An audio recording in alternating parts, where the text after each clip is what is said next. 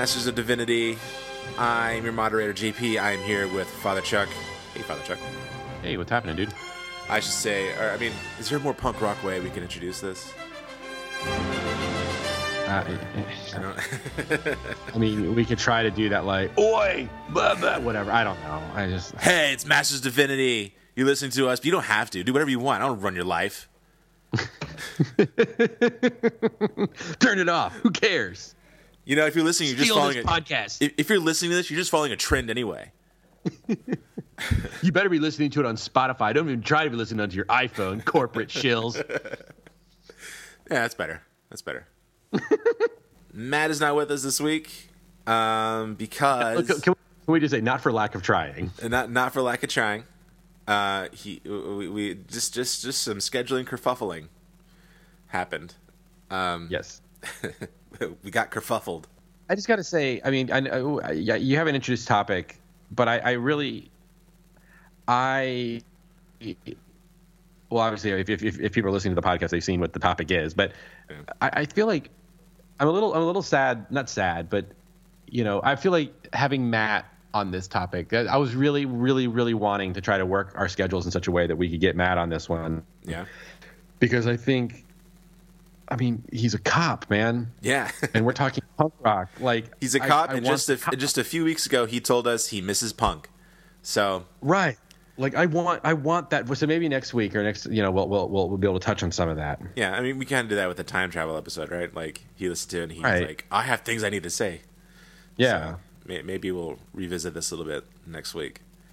Um, but having said that, our topic, uh, as selected by Father Chuck, was is going to be the uh, topic of, of Christian punk.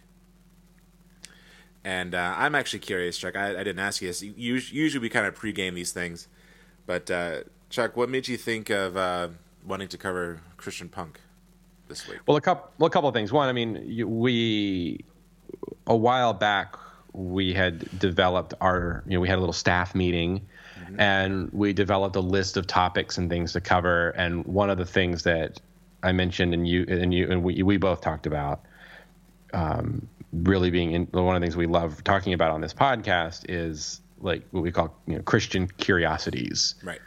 like these little, you know, like the Prayer of Jabez and like, you know, raptures like movies and stuff like that. Yeah. And I thought, you know, the, the Christian punk subculture would be something I, to me just so fascinating to talk about because it was a it was a bit it was a part of my life. Um, and it's just so weird because Christian and punk does not on the surface sound like it's something that should go together. But there's a lot with that. But I so that was part that was that was the the, the initial you know suggestion of it is that Christian curiosity thing. We'll just talk about you know basically it's an, an excuse to talk about bands that I listen to.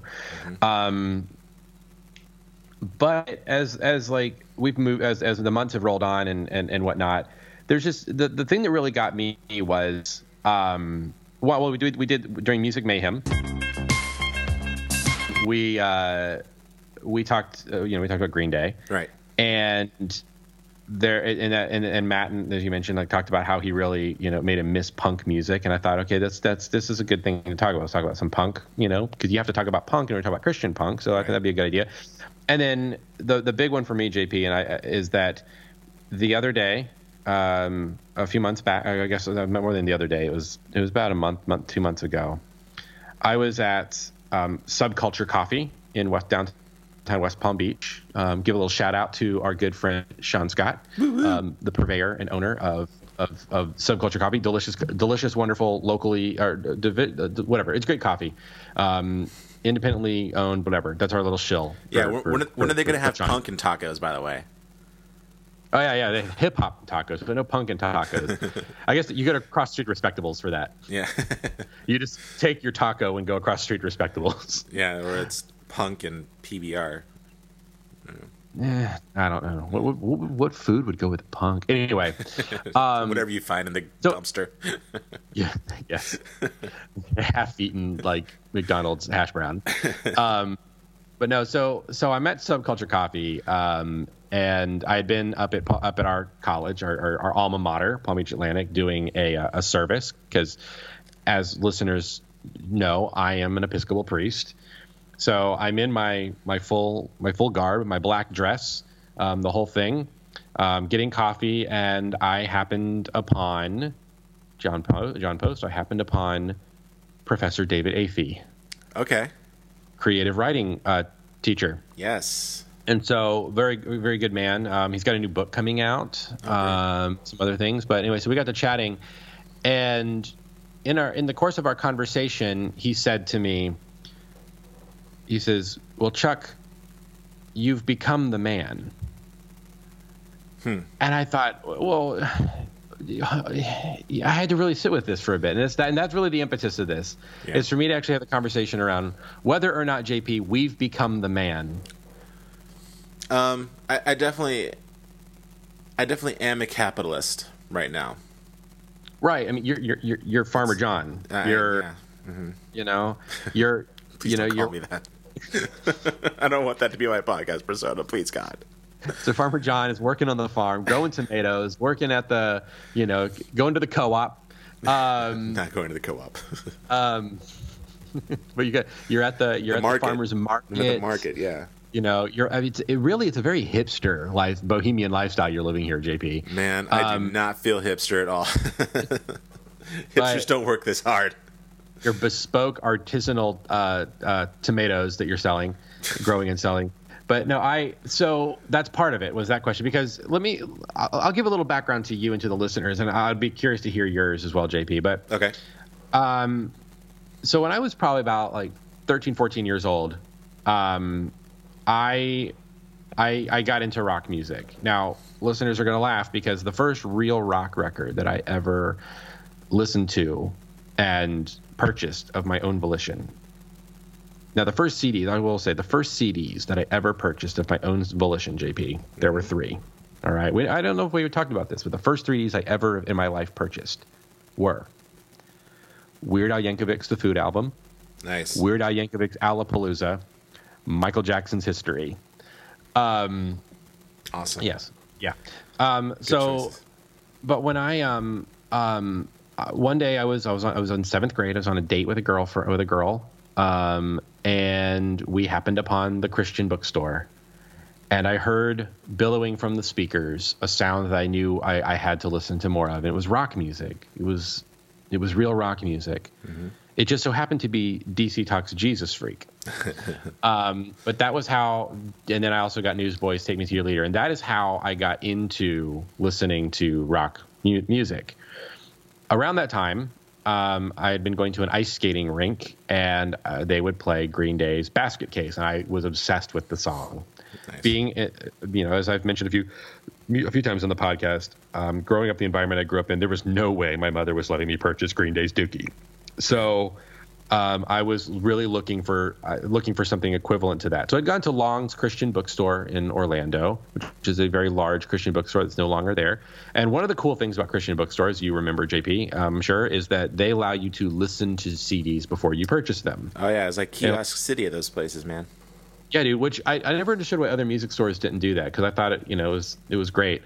Um, but so I was walking through and I kept seeing this record, this little cartoon character on the record. And I was very interested. Well, I was I decided to, I was, as I was listening to some different things, there was a compilation of um, covers of Petra songs.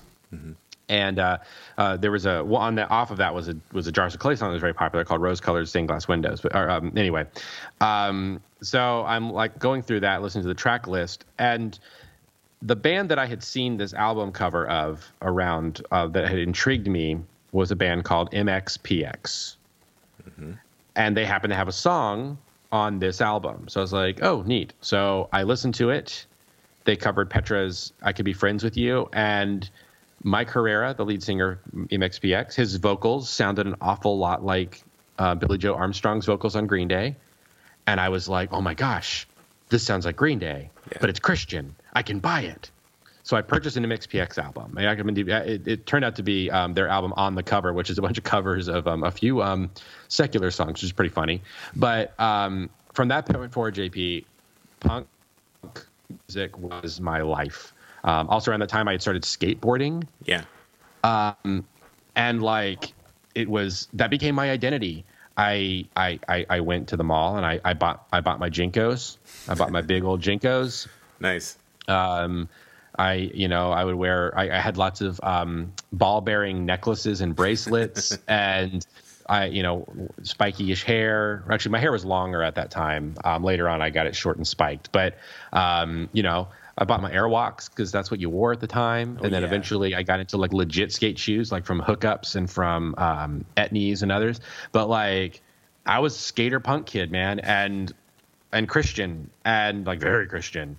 And so like I got introduced to this world and like uh, even in preparing preparing for this episode, I was going back and trying to find some old things and like I remember when I bought when I would buy MXPX albums, and so they were from Tooth and Nail Records. If in, in any Christian of a certain type and uh, and time knows about Tooth and Nail Records in the early '90s. We're talking 1994, 1996. Tooth and Nail Records. It's like the peak of their existence, and they would have these little catalog. They would have this catalog inside of each of their CDs showing their other their other bands and kind of give a little bit description of it. And they were like, there was like images of like a band called The Blamed and like The Crucified and all these other like older punk rock groups. And these were guys covered in tattoos and just like they looked like skater kids. Like they looked like you know, and and and, and like MXPX was I, I I knew they were close to my age. I didn't realize at the time, JP, mm-hmm. when they recorded At their first album, they were they were like 15, 16 years old Wow. On that album. Um, they Kind of a big deal back then. We should probably let our listeners know. Huh? kind of a big deal back then. Yeah, yeah. Today, like so- you know, anyone can cut an album and stuff, but like back then, that's that was- true. Yeah, it's like a big deal that yeah that this that this group of skater punk kids that had a album that Yeah. sold. Uh, You sold. By the way, I was reading. There's a great book on Christian music that I, I know Matt's read and um, um, and I've read several times called "Body Piercing Saved My Life" and it's on the world of Christian rock. And they talk about MXPX and MXPX is responsible for bringing Tooth and Nail to like that record label into like a main like into a, some recognition. Um, Poking MXPX's first record sold um, over hundred thousand copies Wow. um, which is hu- which is huge for a tiny little Christian independent label. Um, but that label was huge for this whole world because it let me, you know, here I was growing up, uh, living in a double wide trailer, uh, going to very Baptist environment, very Baptist school. Um, I was really into skateboarding. I, you know, I wasn't. I, I, I, I would sneak. I would sneak opportunities to watch MTV when my mom was like at work or like taking a nap or something. That this was all like kind of off limits to me. And suddenly, I had kind of a peek behind the curtain. There was this world of Christians Right. that were into this stuff, and I was like, that was my identity. But the thing is, JP, what is I was about the only one in my school environment that was into this stuff. Nobody else was. Everyone was listening to like pop radio mainstream stuff. So like i literally became like a punk kid in my baptist upbringing. Mm-hmm. But like but i never really like i didn't like lose my faith and i didn't like question my faith or whatever. But i definitely got into that kind of like you know hate the popular kids counter mainstream you know i want to be an individual kind of thing Right. um, from it. And so I think it's just it's just it's such a weird thing that there can be a thing like Christian punk, and that I think it makes sense. You think it makes sense? What do you mean by that? Yes. Well, because um, yeah. So like, and it, so like punk is sort of punk's whole thing is like going against the mainstream and the status quo, and basically saying that like you know it's either it's either anarchy or some type of communist kind of way of thinking but you know it's but it's more of like a Disorder. egalitarian yeah disorder but Unrest. but you know but sort of disorder so that within that disorder you find your own order mm-hmm. right it's like traditionally sort of like a radical individualism anarchy kind of break down the system break down the hierarchies yeah, kind of it's, thing it's sort of a, a aggression against systems. Right. And which the irony of it is is that it is its own system in a sense because Yeah. all the punk kids dress the same and like yeah so I mean it you know hierarchies are hierarchies it's, what kind we of do the I mean, the, message the, the bishop of Atlanta Sorry. Uh, Oh, go ahead. It's, it's kind of the message of that movie, uh, SLC Punk, right? With Matthew Lillard in it. you know I've actually not seen that movie Oh, really? I feel like you might like that. You should try to probably get it. uh, I, I I don't want to ruin it, but that's kind of the, the message they sort of come about is that maybe that all punks are actually posers. oh interesting Yeah. Yeah, the um, I, I the the bishop of Atlanta or the former bishop of Atlanta, I heard him, uh, Episcopal bishop of Atlanta. He once said, um, in a in a seminar that I was in, he said, you know, hierarchies are honest, like we have to have them because he's like, he's like, if we were to if we were to say like we're gonna dismantle, like we're gonna do away with hierarchies, the first thing we would do is create like a committee on how to take apart the hierarchy. Like it's just Yeah. what we do. Um, and um, he said, so you know, so anyway, that's that's kind of beside the point. But like that whole idea of sort of being like against the world, like that's sort of the punk rock mindset is like the rest of the world is sort of full of sheep, of people who just sort of go with a flow. And this is going to be, we're going to be oppositional and confrontational within our oppositional thing. We're going to do things that piss off mainstream culture as a way to expose like the hypocrisy and shallowness and all this stuff. I'm getting chills. Sorry. So that fits with a certain segment of Christianity, man. Like, you know, the world is against us. You know, we've got to be against the world. We've got a better, different way of being, you know, of living and, and, and, and being. And this whole idea of an alternative society and, you know, and all of that. Like, it just, there's a, there is a connection, I think, there. And so it, it weirdly makes sense. But I think there's two ways in which this manifests. On one hand, I think we saw overwhelmingly a very shallow version of it where for some for particularly late in the later 90s the idea of like christian punk sort of followed the pop punk trend that was very common in music because you remember that dude like the late 90s early 2000s like everyone was a freaking pop punk band Oh yeah. um, and and that was really you know they just did that but talked about jesus a little bit in their songs i mean I, a good example maybe is like a band like Relient K Right. Yeah. where it was like it was a sound rather than an identity. Mm-hmm. But like going back and listening to MXPX and stuff, I've, I, I was really surprised recently about how, and then even some ska bands like Five Iron Frenzy and stuff. I was really surprised at how there is like a very like like a very deep sense of this sort of contrarian against the mainstream mindset, and it's not like it's not like you know there's Jesus-y elements in it, but it's not like exclusively Jesus-y stuff. And so I just, I, it just, it, it, it was it kind of amazing to me that one that it was even there and allowed in that world.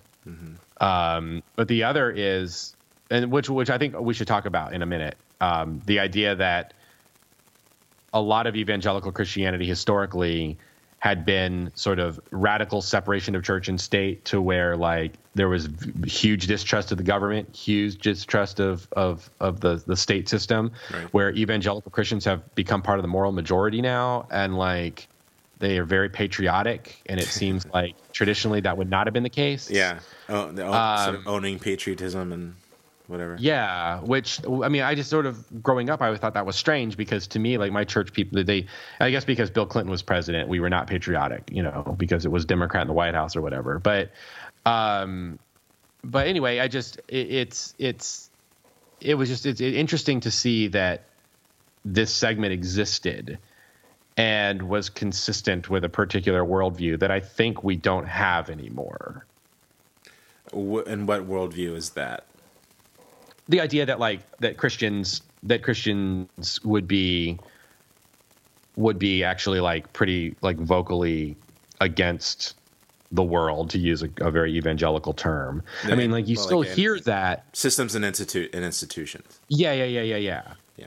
Um and like you know, in, instead of like their own alternatives or whatever. Yeah. Um, well, you know, there's um, it's interesting you say it because I think like that's sort of the tragic thing about a movement. I think or a revolution is that it doesn't stay a revolution or a movement. It will eventually become like an institution or a system in itself. Because usually, like you know, anarchy is supposed to be sort of like the transitional phase between like two governments or two, you know, whatever's in power. It's that it's that Right. moment where there there is nothing in power. And but the thing is that that moment is just a moment. It doesn't last. You know, it doesn't stay the same. It either grows into something else or, just kind of dissipates and something takes its place.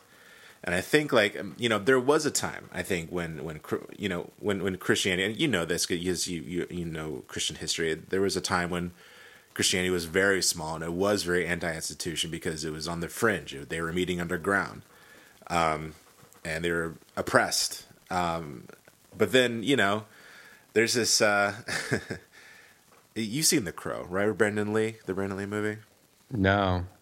really Really. oh my goodness Chuck ah I've got to learn you buddy I Um, know. we're gonna have a movie mayhem, and it's just me gonna telling you which movies to watch. That's actually, I'd be actually pretty on board with that.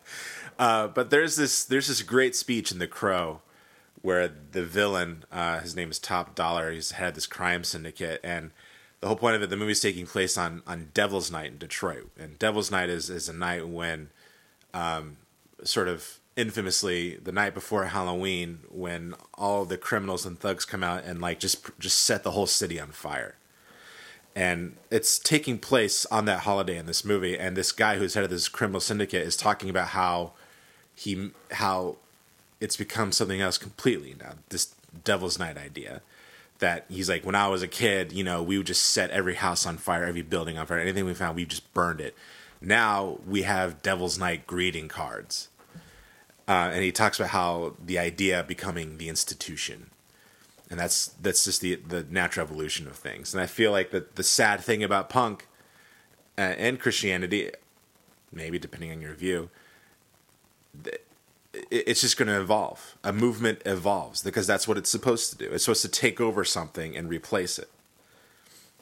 And right. That's that's essentially. I mean, if you ask me, I think the reason why Christianity isn't so anti-institution is because I mean it's it's taken over the Western world. Like the, the Christians won. like that's that's my yeah. opinion. I think Christianity won. Yeah, I mean, there, and there's truth to that. I think. Um, well, there's a couple of things to talk about um, in in regard to that. One is um, so my buddy, so my my former youth pastor. Um, was having a conversation with some friends of mine from the church I grew up in, and he was saying something to the effect of like, it was hard for him to understand that I became Episcopalian. Mm-hmm. He said because Chuck was always so like against the flow, you know, and again, punk rock, you know, yeah. kind of rebellious, straight kind of person. He's like he was so like countercultural and all that, and it's like it's just sort of him becoming Episcopalian sort of feels like the opposite direction. And then one of my friends said, "Well, you know, you're you're not really thinking about it from his perspective. If you think about it from his perspective, being Episcopalian is like the most rebellious thing he can do." um, that makes and, sense. Yeah and like um, which I, I, it's true. I mean, yeah. you know, the idea that like I had I had grown up in a church where everything was very like individualized and do it yourself, and like you know, it was very casual, comfortable. It was very like, you know, it was it was against you know traditions and liturgy and bishops and all of that. So you know, so I grew up in this particular environment with a lot of very sort of like what we might call low church, you know, but it was supposed to be like it was supposed to be like anti-establishment sort of Christianity, where it's like you know everybody's kind of doing it themselves. Christianity, you know, we're just in this together, like the just like the disciples in the early days or whatever. Very much against hierarchies and all that stuff, sort to to an extent. Um, but then I, you know, so so the most rebellious thing that I could do was to go to a church made out of stone with gothic arches and stained glass windows and vestments and candles and singing and you know and all that kind of stuff. Yeah, I was just thinking um, if they're um, mystified by where you are now, think of how mystified they would be if you became like you know like a Baptist pastor, like you would you know playing acoustic guitar upstage and stuff and. Like that would have been expected of me. oh, okay. Um, that kind of stuff would have been expected of me. Um, to, to, to go this route was for me. I mean, it was very it was rebellious against the culture. There's an element of it that that the Episcopal Church attracted me because it was so unlike anything I grew up with, and sort of fit into the the mindset that attracted me to punk rock and skateboarding and all that stuff as a kid. Um, and and so I think about how yes, the church is institutionalized. Yes, the church has won in Western civilization. But the kind of Christianity that has won is a very shallow Christianity. Um, and that's the kind of Christianity that upset people like um, Saint Anthony the Hermit of Egypt, who after Constantine, back in you know the three four hundreds, back when Constantine converted the Roman Empire to the Christian faith, um, there are these Christians who looked at it and said, you know, hey, we used to be being killed for this stuff, and now like you know people are sort of like it's just sort of what they do on on Sundays. And then they go about the rest of their lives it's just very shallow and yeah. it doesn't mean anything. And so he went out into the desert to become a hermit. And then people followed him and cre- he created Christian monasticism in response to that because and so he wanted to go against the ways of the world. And that monastic tradition of course you've recently kind of somewhat tapped into, but you didn't know about it, I don't think. But that's um, that Death to the World um, punk zine. Yeah. Uh, comes out of Russian Orthodox monasticism, which has its connections to Saint uh, Saint um, Anthony the Hermit. And so there are these ideas of like dying to the world, the idea of being, you know, dead to the world and doing our own thing. I mean, that's a thread throughout Christianity and it sometimes manifests itself in the in the hierarchies and traditions of the church. Because i mean i think about like where i'm at right now. And like yes 75% of the population in america identifies as some form of christian. Mm-hmm. but how many christians actually are aware of their traditions? How many christians actually shape their lives around their religion and live as though this stuff is true how many Christians, you know, observe the festivals and feasts and, and look at this as their own culture? Not too many. Um, and so I, you know, I very much see that even though I, I'm part of a church with a hierarchy with bishops and all and, and all of that stuff that I that I'm a part of, it's very contrary to the mainstream status quo view of the world. And I think it's actually a vision of the world that's better than what we see in other places. And so and so it's an alternative society. It's an it's a, it's an alternative culture. Um, it's an alternative lifestyle, to use that old word. Um, and so I, I don't know. I, so I see that's where I see my connections with this, where with the sort of the Christian punk mindset, um, and why I think it works, and why I think it still can continue. It might not have the aesthetics of punk, and I think that's another piece to talk about. Has punk just become an aesthetic rather than something like you know? And I guess maybe that's a good question. What the what the heck is punk? Yeah, I mean, well, I mean, I think even you know you could ask like a hundred punk performers and they'd all have different definitions, but you know I, I think when you really kind of come down to it, and I was trying to, you know, Matt and I were trying to talk about this in our Green Day episode, and I sort of boiled it down to attitude. Um, okay. Like just raw attitude. Like they're like you know, metal is like all aggression. And while there is aggression in punk, but it, it, it's it's a bit more like with it just being like an attitude, like you know, like uh, Billie Joe yeah. Armstrong. Um, he kind of put it. I, I read this quote a few days ago where he said like, if you asked, if someone on the street asked me, what is punk, I would tip over a trash can and I would say that is punk. And if that person tipped over a trash can, he says, "Is that punk?" I would say, "No, that's trendy." Right. like to me, like that. That is sort of like what what, what, what punk is. It's just sort of like, uh, I don't know.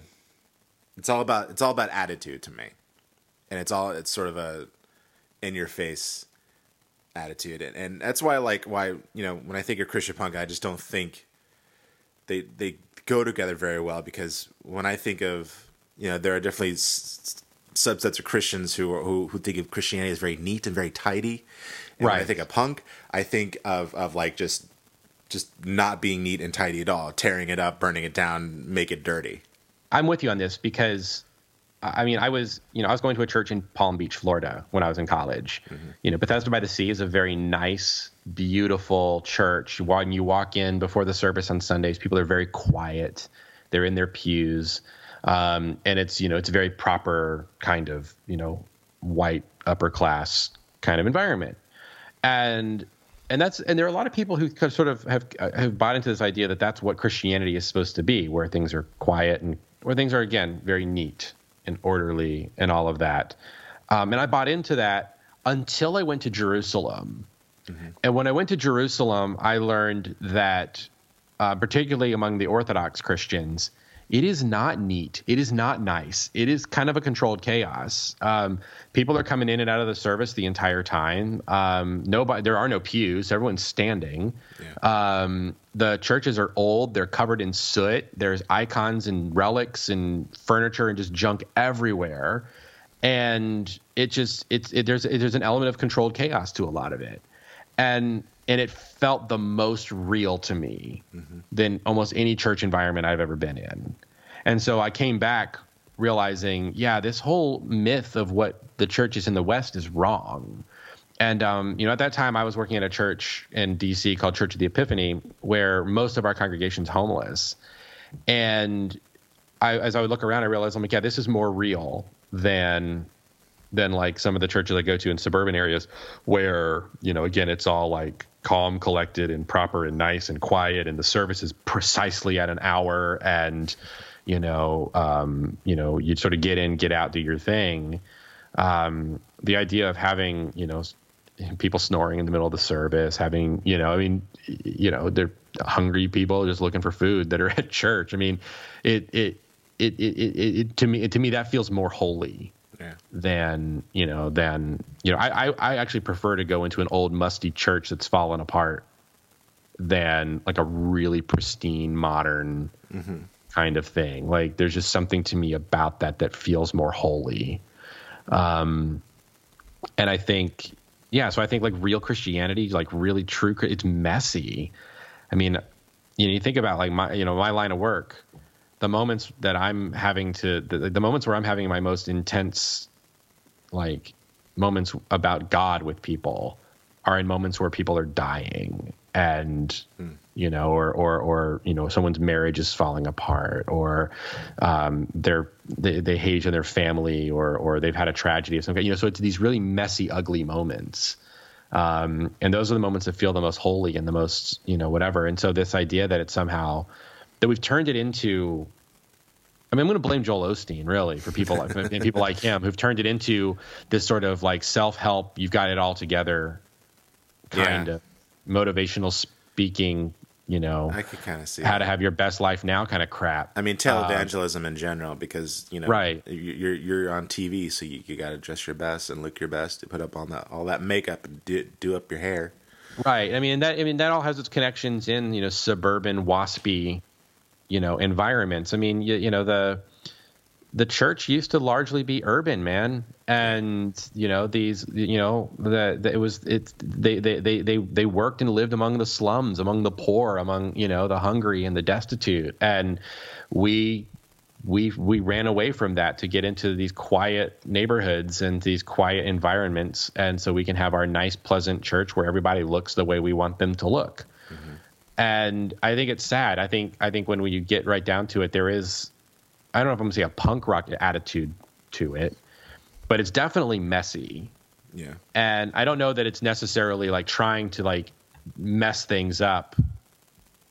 I don't know. You know i mean you know what's uh, you know to, to billy john Billie Joe Armstrong's point if kicking over a trash can for him is punk then what is making a whip and chasing money chasers out of the temple all about? I mean that's a yeah, that's gonna be a pretty punk rock, punk rock moment on jesus' part right yeah, flipping over tables yelling at, you know clean, cleansing the church out of uh, out of these people who've turned it into a marketplace i mean come on man the anti anti capitalist attitude. Yeah, yeah dude uh, uh, throw, throwing down the proletariat with the Yeah, dude. Yeah. Yeah, down with the man. Um, I mean, you know, I, I, I guess there there have been a lot of scholars who said like Jesus is a is a socialist, and um, uh, and and it's it's like I said, those early days are more punk rock, you know, because Right. they're on the fringe, and when you're on the fringe, you got to be like, you, you kind of have to be outrageous, right? Like you're because you're you're taking a lot of risks and you're you're um, trying new things and you know, today, you, you know, you're, you're, that whole Sunday best style church is because we don't have to take risks anymore. Like that, they've already paved the way. They've already blazed the trail. So I could just dress up in my suit and go to church and sit in my pew and you know, whatever. Yeah, I mean, any sense? Am I rambling? no, no. I mean, it, make, it makes a degree of sense to me. At the same time, I, I mean, I, I want to be, I want to be careful of uh, w- around cultural differences. Oh yeah, because like in black communities the idea of going to church and dressing your best has a whole different connotation. You know that was for the longest time these were you know particularly of particularly i mean you see this definitely a lot more of african americans of a certain generation um, because church was the one time that they got to be that you know these were people who get to be they were just you know mr jones you know but then they had you know th- it, rather than boy yeah. Well, I you mean, know. well then maybe it's and like, so it was it was rebellious and countercultural for that you know it's- it was it, it, you know it, it it it was kind of a middle finger to the white man to say like Mm-hmm. look at me i have dignity and I'm going to give my best to the Lord because you know because you try to take everything else from me. And so I mean, you know, it's and I guess I guess what I'm trying to get at JP is that to me what we call punk I think it I think the actual the sentiment behind the word is bigger than the term because I think the term itself has become associated with um, angry white kids in the suburbs who want to stick safety pins in their plaid pants. Yeah. I, I, I, really think that it's it has just boiled down to an aesthetic um, anymore. Yeah, and, and you know, I've this might we might go in a little bit of direction. We might shift gears by bringing this up. Uh, I hope you don't mind. If I get too off the rails, you could bring it back. That's fine. But you are talking about how the aesthetic has sort of has sort of replaced the the attitude, right? And I I, I agree with that because I think, and you know, there's that there's that saying, punk rock is, isn't dead.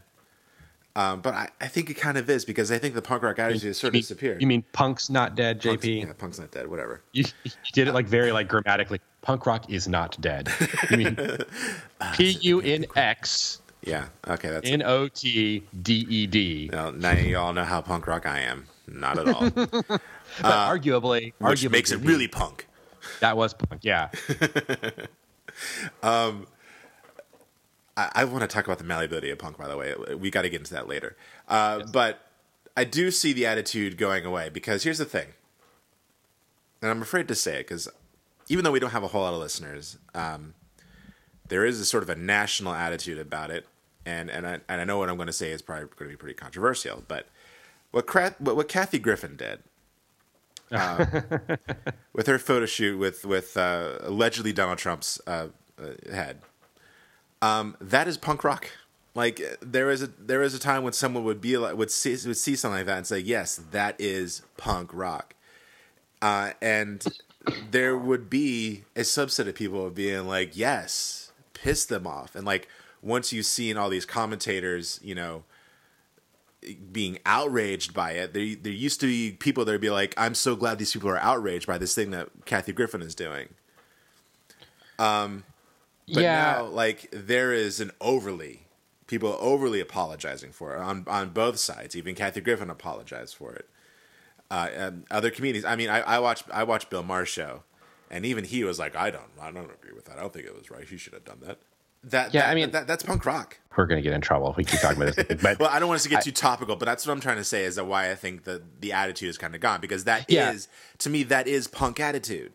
Well, I, I, I think and we don't like, like it anymore. Well, I think back to the kids that I mean, people that I, you know, th- these these skater kids that I, that I would um, in my youth group who I wound up teaching to surf mm-hmm. um, when I was a kid, when I was younger in Orlando. They, you know, they were really fascinated, you know, learning about things like the surf Nazis. I don't know if you know anything about surf Nazis. So Nazis that surf. surf so no, so the whole surf Nazi thing was a thing in like the 50, like late 50s, early 60s, um, where surfers would be they they called them surf Nazis because they would be wearing like German officers' coats and like with like swastikas and stuff on them, and they would put swastikas on their surfboards and whatnot, and they didn't know what it meant. Really, the thing was is that these guys were dirt poor. And the cheapest coats and stuff they could buy for the winter they would buy at army surplus. And they were like buy like bargain basement german officers uniforms that had been like confiscated during world war ii so so they would wear these things and they said that you know their dad's generation grandpa you know dad's generation would get mad at them for wearing them and so it was just like oh it pissed them off well of course we're going to wear them more often so they would like get like full like spiked helmet uniforms and like go down to the beach and screw around and just make people mad. Yeah. Um, which is you know it's troll behavior in a way, but mm-hmm. Um, but I mean as they said you know later on we learned what that symbol represented. We we we we we moved away from that because that wasn't what we were about. But right. it was you know but they recognized that it made it made people mad. It made the establishment mad, and you know that's what teenagers are always going to be interested in is sort of you know being is sort of confronting their parents' generation you know turning turning a you know turning a thing on them and saying like you know and and it's constant because you know their parents did stuff that made or you know that made their grandparents mad and so on and so forth. It's it's always been a thing. But like like um i remember years ago um and this was another one of the punk kids that i that i used to know growing up was really fascinated with. He was really into um i, I got i got at least one one guy into brian setzer. Um and uh we watched because i watched this interview with brian setzer and um, you know he had the Brian Setzer Orchestra. Yeah, it's a swing. Um, it's a swing group, right? That the yeah, it was a swing group. Big, prior to that, band. yeah, prior to that, he was part of a rockabilly group in the '80s called um, um, called Stray Cats. Um, and uh, I read the story about, about I listened to this interview with him, and he talked about how when it was the 70s, he's like, you know, everyone in the 70s is wearing like corduroy, you know, bell bottoms, that whole thing. Mm-hmm he's like, I went to the Five and Dimer to the Goodwill or whatever. I guess a Goodwill. He's I went to a Goodwill and I saw a baggy suit. He said, so like, I he says I you know so that's what I did. I bought a baggy suit and you know he says I did like a pompadour with my hair and that's how I started dressing at school in high school in the 70s.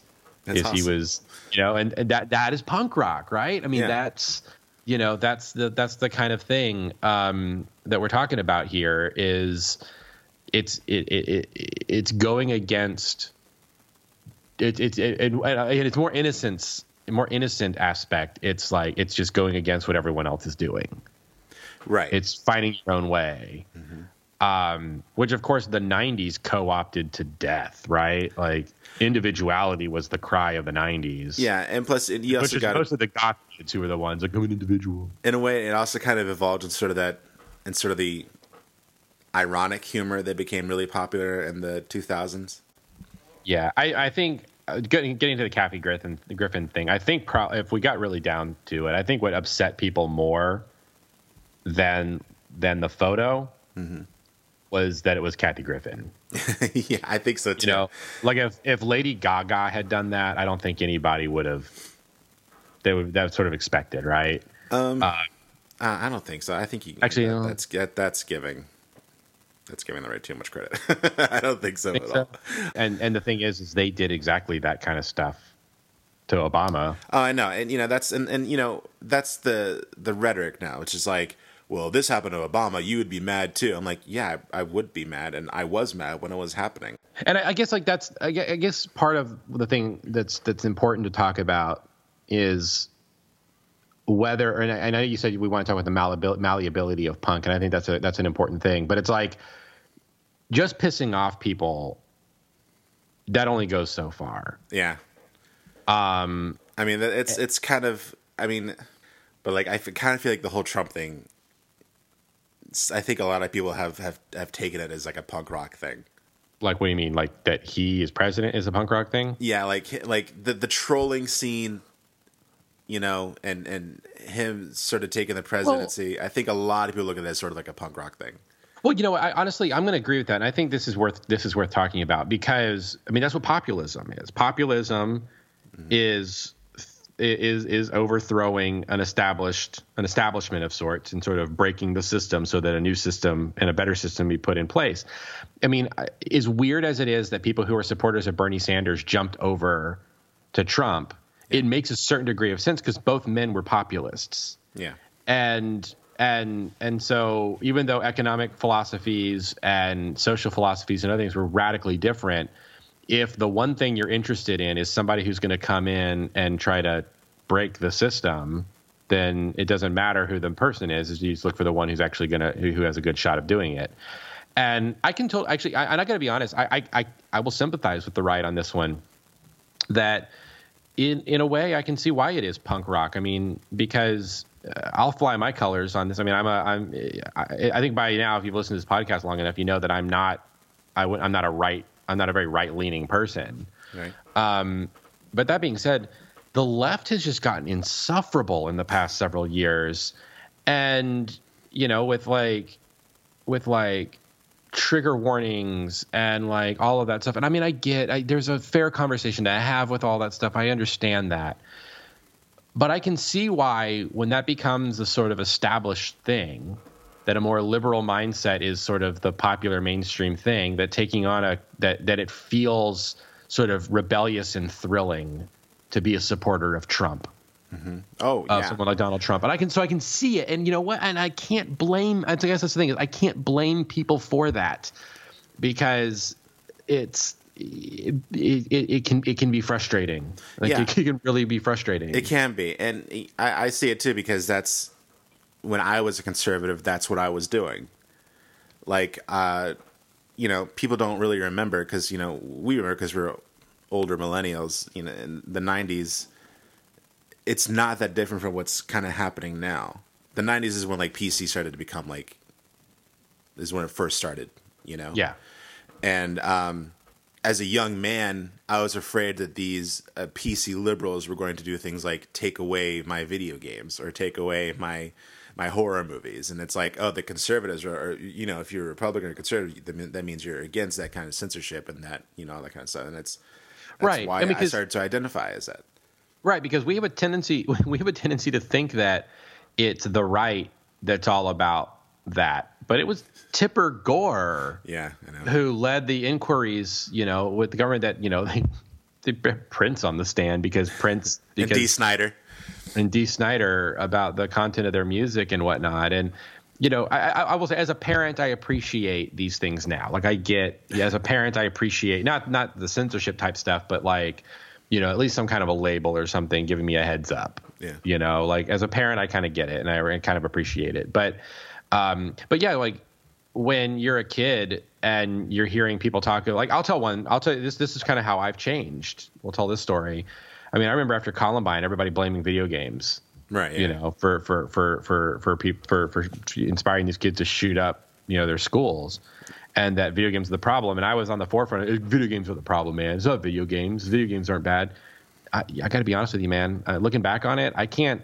I don't know that I can't say that the media that we consume, particularly if you're like mentally unstable, does not have a factor in that. I mean, I just got to be honest. Um, I, but w- I would debate that. yeah, I mean, and we probably could. At some, we probably we probably should on this podcast at some point. It might be a fun Yeah. episode to do. But Let's put a pin in that that. being, yeah, put a pin in that. But I but I think that um but I do think that but but getting back to the point like when I was when you when, when you and I were the same age uh, when we were still the same age when we were both you know teenagers at that same time frame I shared completely with you that fear that like not a fear but it was just like you know they're gonna come and you know they they because because a handful of people screwed up with something that I love that means that the thing that I love now is suspect Oh yeah, I remember I was outraged, outraged because I had heard that because of Columbine, Wes Craven was thinking of not of uh, not adding any blood to Scream Three. That turned out to not be true at all, but yeah it was like I, w- I definitely when I heard that I was like, oh, PC leftists, you know. Right, right, right, right. I mean, yeah, same kind of thing with um um you know, like I I went through a phase where I wore a lot of black, not like now where I wear black professionally, but like I wore a lot of black, listen to the listen to the Cure, that kind of thing. And I had I mean, there were a few people at my school who would associate that with like, oh, he's probably going to come and shoot the school up because he wears black. oh, I know. Yeah. come on. Yeah, like when I was uh when Columbine happened. We need to have a Columbine episode, by the way. We really should. We should probably do it on the anniversary of Columbine. It's on um, April twentieth. Yeah. Um, anyway, um, when I was in public school, I was I was in public school when Columbine happened, and it was a fairly large one. It was actually Cypress Creek in Orlando, by the way, Chuck. You know if you're Yeah. familiar. And um, the kids I hung out with were, I don't want to call them outcasts because it was actually a pretty large group of kids. You, you can't really hang out with this large number of kids and call yourself an outcast, really. But they were sort of misfitty, uh, mostly white, but a little bit more on the nerdy, you know, punk metal goth side, you know. right. Um, and on a daily basis after Columbine, it was like it was actually the, that group of kids that were um, got into a lot of trouble with the administration because of how they dressed. Because you know most of these kids I hung out with wore combat boots, and the way you wear combat boots is you, you tuck your jeans into them. Right. And there was one day where where the administration, like we all hung out as a group, like you can see just like a bunch of nerdy kids in combat boots hanging out like in a in a, in a coliseum. The, like uh, the administration, like a bunch of like um, coaches and the administration people like came just walking up to our group. It was kind of scary, and they kept like pointing at their combat boots on to untuck them because of because that's how they wore them at Columbine. It was things like that, that like that must have been a there, there must have been a memo that went around JP because they did that to my buddy Eric. Oh, really? Um, yeah, his brother his brother was a was in the, was a soldier, and he had um, given Eric like a legitimate pair of like army issue mm-hmm. or marine issue combat boots. Eric was so proud of those combat boots, and like same kind of thing. He tucked his khakis into his combat boots because yeah. we had a uniform, and uh, and I remember um, I remember the administration pulling him aside and saying like, "You've got to untuck those. You've got to untuck those your pants out of your boots." Yeah. And him saying like, "Why?" And he's like, well, we told you to. He's like, I'm, I wasn't aware there was a rule book that said that I couldn't have it this way. He's like, well, we have a rule in the rule book that says that we're allowed to amend the rule book as we see fit. Right. And so I jumped in on that one with him. I was like, oh, so you guys can just write that, make up whatever rules you want whenever you want them. And they're like, basically. And I'm like, yeah. By the way, um, uh, me and this kid Eric, we're the only kind of like misfitty kids. At that point, we listened to a lot of Beastie Boys. Yeah, yes. Um, And um, and we, um, I, he and I both every year the new the first day of school we spent um, we spent the day reading through the new rule book, memorizing it so that we could use it for our for our to our advantage. There you go. Got to know the rules, break the rules, baby. Yeah. Um, but yeah, like that. That's that's the kind of stuff that was, you know, and then they they, they because Columbine they came after our music. Yep. You know, um, I mean, I and, oh, and I, trench coats, forget it. Just like trench coats were a thing back then. And the thing is, is like it couldn't have been worse because that Columbine happened right around the time The Matrix was released, yeah, and like it was like Neo wears black and a black trench coat, and that was so badass. yeah, and you know what? And and I I wasn't like um I didn't dress hardcore when I was a teenager. I was a nerd. I didn't I didn't have a fashion sense. As, my mom usually bought me preppy clothes and I would wear the darkest ones. like I would never wear the, the bright stuff at all. I just yeah. want whatever's darker, whatever. And um, but I was kind of quiet, you know, a, a, a, little messy, and I was kind of artistic. Like, spent most of the time scribbling a notebook. And there's this kid in, in one of my English classes who just like every day he saw me. He was like, "You gonna shoot up the school today, JP? Oh, you gonna you gonna shoot up the school?" And I'm like, "No, I don't even like guns." yeah, I, I remember um, on the anniversary of Columbine, um, there was all these major concerns. There was going to be like, there was going to be like copycat attacks at schools, and um, um, so my school gave us the option that said that if you guys, if your parents don't, you know, if they if they feel unsafe, like sending their kids to school, it, like it's an excused absence. You better believe I took advantage of that crap. um, I was like, I was like, mom, come on. She was like, yeah. So she was just like, yeah, whatever. So um, but I found out later, like years later, that my that a group of my friends were like, "Yeah, we were fully expecting you and Eric to come in and shoot up the school." Like, why? why? I did door to door evangelism on Wednesdays. Like, what made you think that I was that I was like Dylan Klebold and Eric Harris? Like, are are you well, for it's, real? It's because they, even though they were psychopaths, they were into the same things we were, but they all thought that the things that we were into was what made them psychopaths.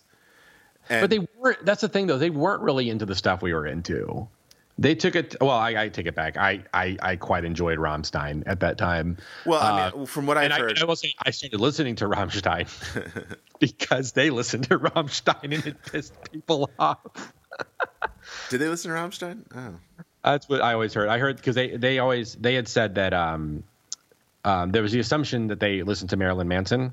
Well, that was the um, assumption. I've heard that like most of the music that people accuse them listening to, it's actually not true. They would have thought it was too mainstream. Yeah, they were not really. I, I but I think that they were really into Rammstein because even in, at the time, Rammstein was pretty like they weren't very mainstream in, in the U.S. Yeah, is that that one song "Du hast" like, and they idolize and they kind of idolize Hitler. So yeah, but uh, I, yeah, I think the reason we're kind of getting into Columbine and our experience with that um, tragedy is is because that is sort of what motivated the sort of uh, resistance against the left at the time. Right, right, right. And what kind of will lead to a punk rock mindset, which is like an idea of uh, uh, something is being taken away from me against my will. uh, and it and it's not just something that's is being taken away from me, but like I am just living my life. I'm not harming anybody. I'm just doing one my thing. And then someone saying you're harming people by doing this, even though I'm not, and then that sort of leads. Yeah. To, Well, and that's the thing. I mean, again, again, malleability of punk is something worth talking about because I mean, a great example of this is Joey and Dee Dee Ramone of the Ramones right. Like- yes. could not be more opposite on the political spectrum. Yeah.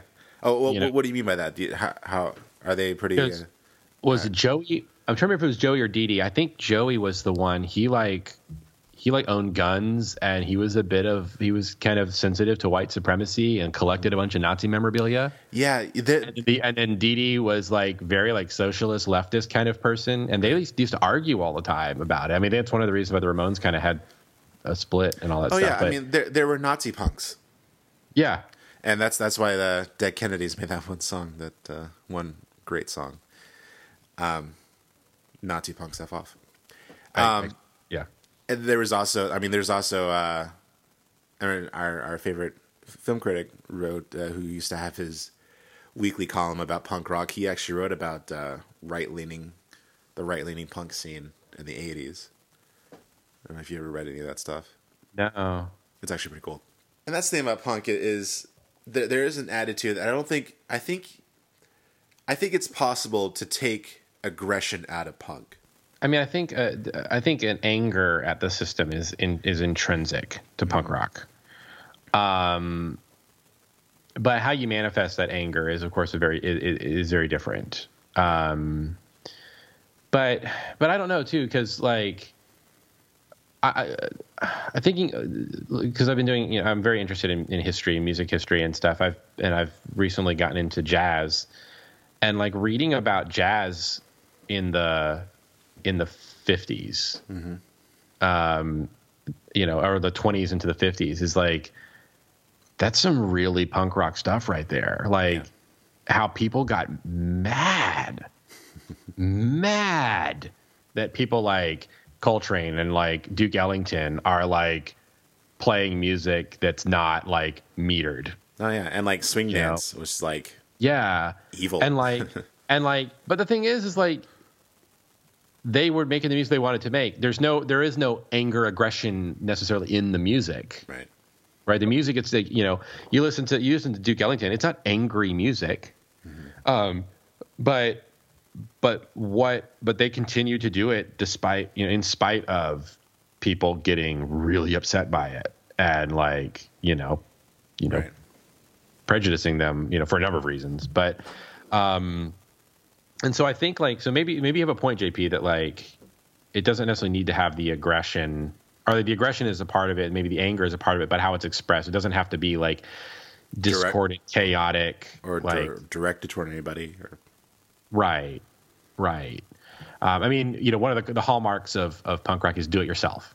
Yeah. Um, is is is that and which also fits within a very conservative you know pull up, put yourself up by your bootstrap bootstrap be self-reliant kind of mindset. So i mean like so you can see how this stuff like it is like you said it's very malleable. It can it can fit in a lot of different pockets. Um, but getting back to the topic of christian punk i mean i just think that the idea that that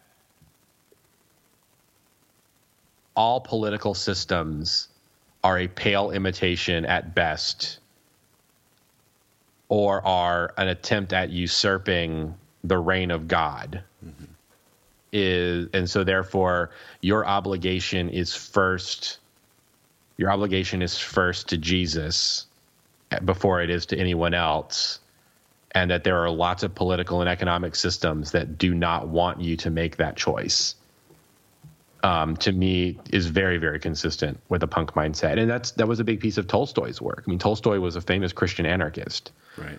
um, I remember you wanted to talk more about him.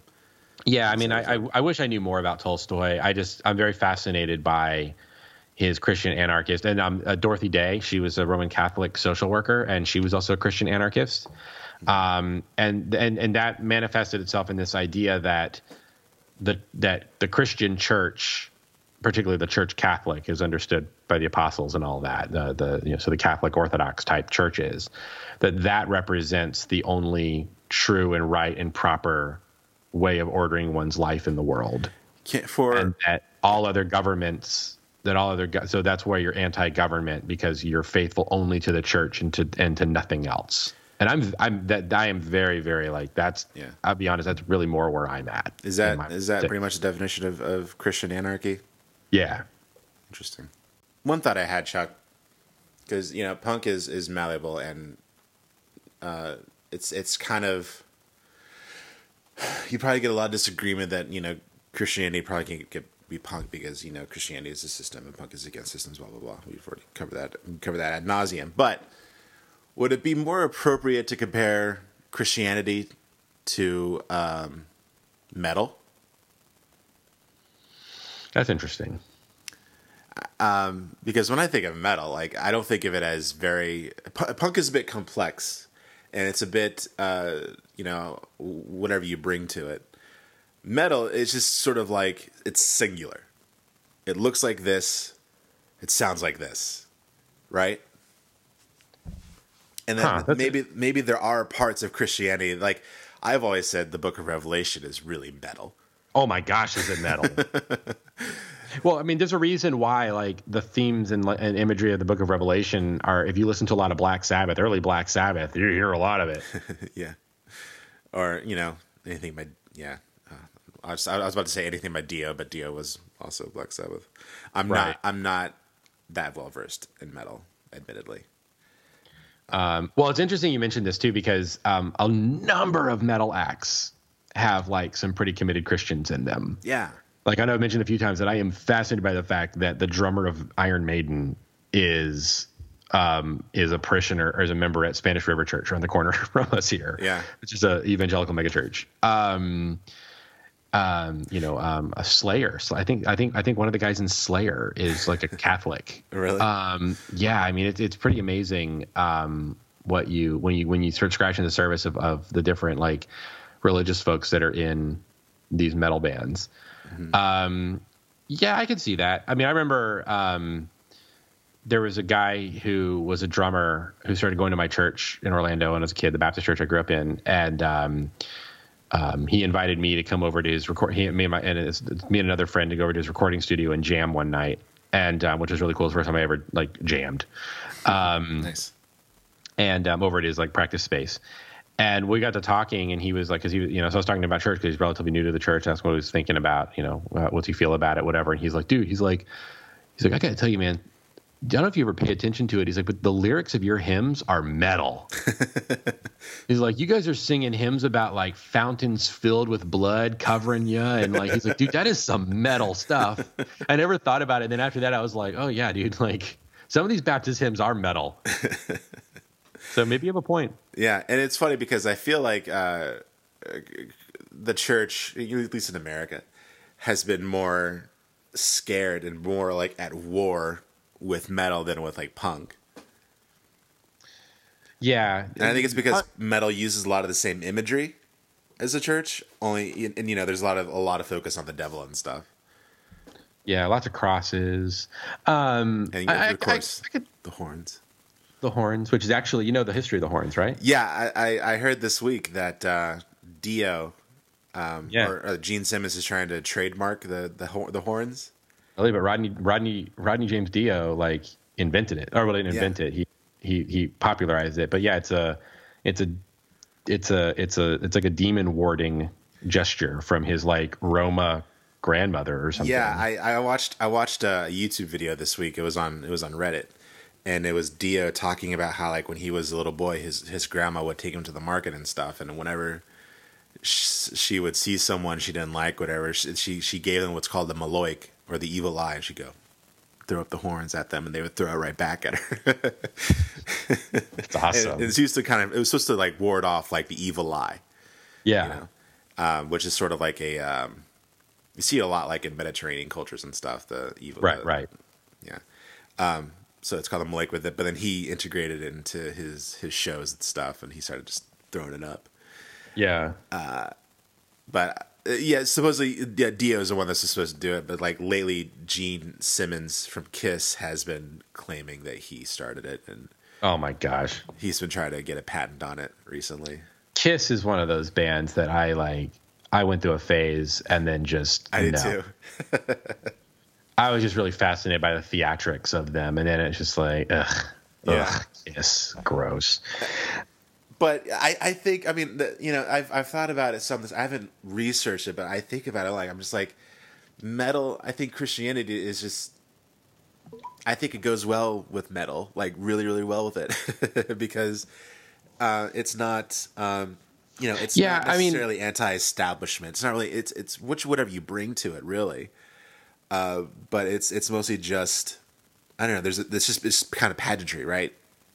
Well, there's pageantry, but I mean, I think, I mean, when it comes to the heart of it, JP, I mean, politically, politically, the church is meant to be constituted as an alternative society, Right. and so that to me is like where where like I see the I see more of the punk rock connections in the church in terms of its politics. Um, so I don't know, maybe so. Let's say if it's if it's if it's the politics of punk with the aesthetics of metal, I don't know. Does that make it speed metal? Is it the church speed metal? Definitely not hair ba- metal. Is, is it baby metal? oh gosh. That's a that's a Japanese pop group. By the way, just complete side note, I mentioned this to Kana the other day, and she was like, "What do you mean Babymetal?" I was like, "All right, pull up. We're driving the car. I was like, pull up on YouTube, type in Babymetal. You have uh, on Colbert. You have to watch this." She was into it. really? That's funny. Yeah, she's like, "I don't I don't want to stop. This is kind of incredible." When you first mentioned Babymetal to me, I, I thought you, I thought it was like like the kids like Kidz Bop or something. Like Which would even be better, I think. A Kidz Bop metal. yeah. Yes. So that I mean, did you know that? Did you know they did Evanescence songs? Kidz Bop did. Yeah. Oh yeah, dude. dude if you look at if you look at those Kidz Bop, there are songs that they have no business no business letting children listen to um actually i think cracked a few years ago did a whole thing on like or you can find it online it's cracked somewhere I, I read about it where it's like the lyric changes that Kidz Bop made actually is like I've, I've heard of worse that. I've heard of that. Yeah, yeah, I've heard of that. You know, it's funny. There is a there is a group that kind of took the idea of Kidz Bop and like like kind of doubled down on it. Called um oh what are they called? Crap. I don't know, but they it's basically like a children's choir, and you've probably heard it in a few movie trailers lately because they kind of been doing the whole like slow down eerie versions of music. so it's like a, a children's choir version of like Metallica's "Nothing Else Matters." It's on the Zero Dark Thirty trailer, and then they did Okay. one. They did one for, for a Rammstein song called "Angel." It's really creepy, um, but it's it's, Can- it's pretty cool. Complete complete tangent we're on right now i think we've pretty much wrapped up this episode i just Yeah, I just got to say, when I watched the trailer for Geostorm, and I that haven't watched it yet, by the way. you haven't watched it yet, No, um, as soon as we get done with this, you have to watch this because you know the song, right? um, no. Oh, it's I kind of don't want to spoil it for you, Okay. but Well, we'll watch it after the episode. That's fine. oh my gosh, I every time because it played before Wonder Woman, so every time I went to go see Wonder Woman, or both times I went to see Wonder Woman, it played. I could not contain myself from laughing out loud at. Oh gosh. Okay. Anyway, because it's got it's got one of those slowed down. things. Okay, cool. Um, well, uh, do you have any final thoughts, Chuck? On, uh, I mean, what do you want to say about Christian punk? That uh, I mean, I, I you know, I, I, this was kind of an interesting episode because I think initially I just wanted to talk about bands. Oh. But I think we actually wound wound up getting into the. But then later on, I, I was more interested in in, in actually the, the the ideas of the, the ideas of punk and how it relates to the church. I, I so I don't have any any final thoughts. I'm Okay. just I really like the direction we took this personally. cool. Um, I will say though that in preparation, I did end up listening to a lot of old punk, uh, Christian punk that I had um, that Yeah. I had not listened to in a while. You know, I I, I bought MXPX's at again, um, and um, I, I I listened to Blenderhead, which is another Christian punk band that's pretty interesting. Um, and dude, I was listening to it, and I was just transported back to 1994 and just what was going on back in the day at that time, and like it just made me really happy. Nice. It just made me happy because I I think I think that's when I found myself a little bit. Oh yeah. I, I- uh, yeah, I think that's when I when I just when I when I was like, this is this is who I am. Is you know I I, kind of ex- embraced the fact that I was a misfit, and oh. punk even though it was Christian punk, helped solidify that for me. Um, well, if so it's, it's been so it's been a consistent. I mean, I just kind of thinking about my whole life. It's been very consistent throughout my life. I've been, you know, I've I've, I've kind of consistently done the thing that people don't expect me to do, mm-hmm. and um, and even though it brought me to this place where you know to some people like to to address um, professor athey's comment he says i'm the man i don't think i'm the man um, if i were the man i would be i think if i were the man i would be sporting a goatee with some spiky hair in front of a giant megachurch um, the fact that i'm the priest um, where i'm at um, i think says I'm not the man that I'm, you know, I'm. Yeah. Yeah, for me, it's following the call of what God has had me to do, and it's taking me places where it's been sometimes confrontational and sometimes counterintuitive. And I, I don't know, so I, I see a consistency. It's, yeah, like I said, I, even though I drove over here driving my really nice Buick car, and um, after put my kids to sleep after having a nice dinner, a sushi dinner for Father's Day, it doesn't sound very punk, and that's fine. But I don't know. Maybe in a weird way, it's the most punk thing that there is. Maybe, and maybe punk has uh, got you where you are today, and maybe that's yeah. the point of it. Yeah. Um, Chuck, if if uh, we have some listeners who are sort of interested in getting into Christian punk but don't know where to start, what, what would you recommend to them? I mean, uh, Poke MXPX is sort of the, the, that was like the, that was really the seismic thing. That's when it that's when it really introduced Christians to punk music in a lot of ways. Um, but if you're going to listen to an MXPX album um, from of that time period, I would say their second album, uh, Teenage Politics, is a better pick. Um, there, it's the, the the true lineup because they had a different guitarist with Atcha. So the Mike, Tom, and Yuri um, were together for Teenage Politics, um, and I think that's probably the, the, the perfect encapsulation of what they are in their music. Um, if you want some really like gutter punk, um, there's a band called 90 Pound Wuss that's worth checking out. Um, and um, I meant to uh, check them out. I, I t- completely yeah, forgot. That is some that is some ugly gutter punk, is what that is. um, their Blenderhead has what, three albums out, um, and I and, and what interesting, they're named after a, ba- a Bad Religion song. Um, oh, that's pretty cool. That's pretty and, punk. uh, yeah, dude. I gotta say, I never listened to them much when I was a kid, but I listened to them um, recently, and it, it brought back a, a, whole flood of things. I mean, there's a song on their on their on their album called um, "Prime Candidate for Burnout," which is their first album. That um, song called "Purgatory," and it's the whole thing is is like it's basically to the effect of like it must be exhausting being popular. Yeah. and like that's why I don't want to be popular. And it just ah, oh, that just brought it back to me, man. Like just sitting there in high school and just saying like, yeah, that was me. like I don't want to be. I don't. Yeah, like I don't. I don't want to be a poser, and that's really what the song's about: is not being a poser. Nice.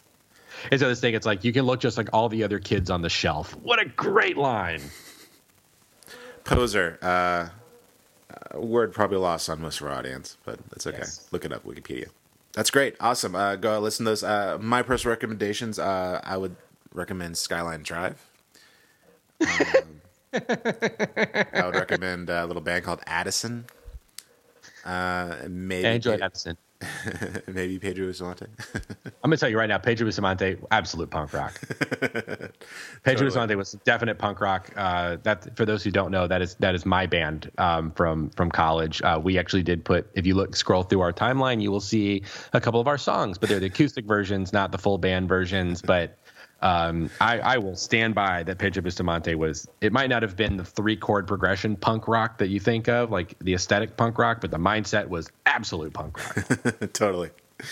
Great. Well, uh, that's all the time we have. Uh, we're gonna end it there. Um, thank you so much for listening, Chuck. Thank you for uh, making it out to to record. Yes. And to be present and yes. to help make an episode. and uh, just that's take, just some passive aggressive. um, yeah, and join us next week and have an awesome week. Good journey. Good journey, Devil Horns. Roma.